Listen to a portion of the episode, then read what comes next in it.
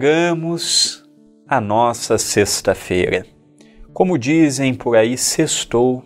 Mais uma semana chegando ao seu término e mais uma semana em que tivemos o Pão Nosso de Cada Dia comigo, André Luis Chiarini Villar.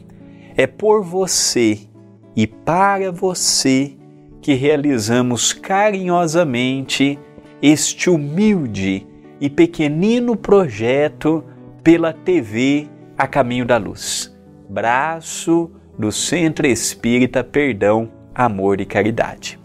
Nesta sexta-feira, dando continuidade na análise do livro Passos de Luz, livro de minha autoria, em que os, os direitos autorais pertencem ao Centro Espírita Perdão, Amor e Caridade, hoje nós veremos uma frase inserida no capítulo trinta, o mundo e a maldade. A maldade ainda é uma triste realidade que o rodeia, cabendo a você o esforço de distinguir o certo do errado, o bom do mal, um esforço perseverante e constante. Vocês têm acompanhado? Esta é a trigésima frase que temos estudado juntos no Pão Nosso de Cada Dia. O livro Pão Nosso de Cada Dia foi escrito por um espírita, no caso, no meu caso, mas é um livro cristão. Eu não tive a ideia de ensinar espiritismo através deste livro. Eu tive o ensejo, a pedido da espiritualidade, de formar um projeto que levasse paz a quem quer que tivesse acesso a esta obra. E para minha alegria, esta obra tem chegado a moradores de rua, a pessoas carentes, e muitos estão se identificando com o livro e com a forma que foi escrita. O mundo. Nós fazemos parte do mundo. Nós somos o mundo. Nós fazemos parte da sociedade. Mas a maldade ainda é um capítulo que nós vemos dentro das famílias, nos locais de trabalho, nos locais religiosos, no ambiente político, na sociedade de modo geral. Por isso que eu disse, a maldade ainda é uma triste realidade que o rodeia, cabendo a você o esforço de distinguir o certo e o errado. Então o certo, o que é o certo? O que é o errado? Aí nós temos que analisar que pode ser que o meu certo não seja o seu certo.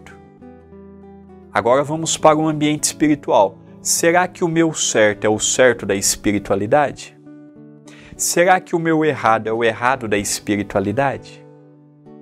Olha que diferença. Já é difícil nós, encarnados, aceitarmos que o meu certo pode não ser o seu e vice-versa.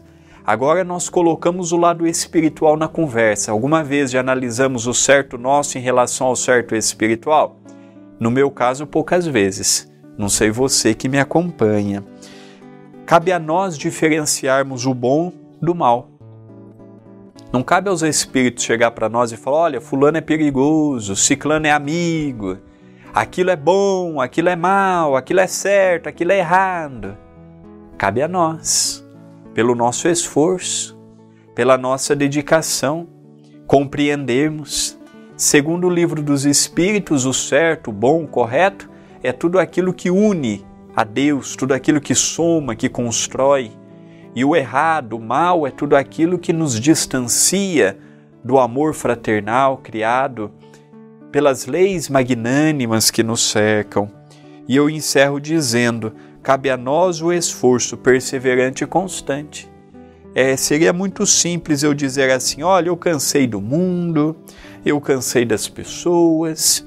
Eu cansei porque é maldade crescendo, é a violência, é a ganância, é o equívoco, é o roubo, é isto. Tudo isso é uma grande verdade, mas eu não posso desistir do mundo. Amanhã eu estarei reencarnado novamente se eu permanecer na Terra e pode ser que o meu esforço pequeno agora surja efeitos no futuro. Então que a Terra é marcada por coisas erradas e pelo escalar da maldade, todos nós sabemos. Agora, qual que é o convite? É fazermos a parte que nos compete, com amor e com desinteresse, com caridade, com devotamento, com esperança e com abnegação. Pensemos nisto, mas pensemos agora.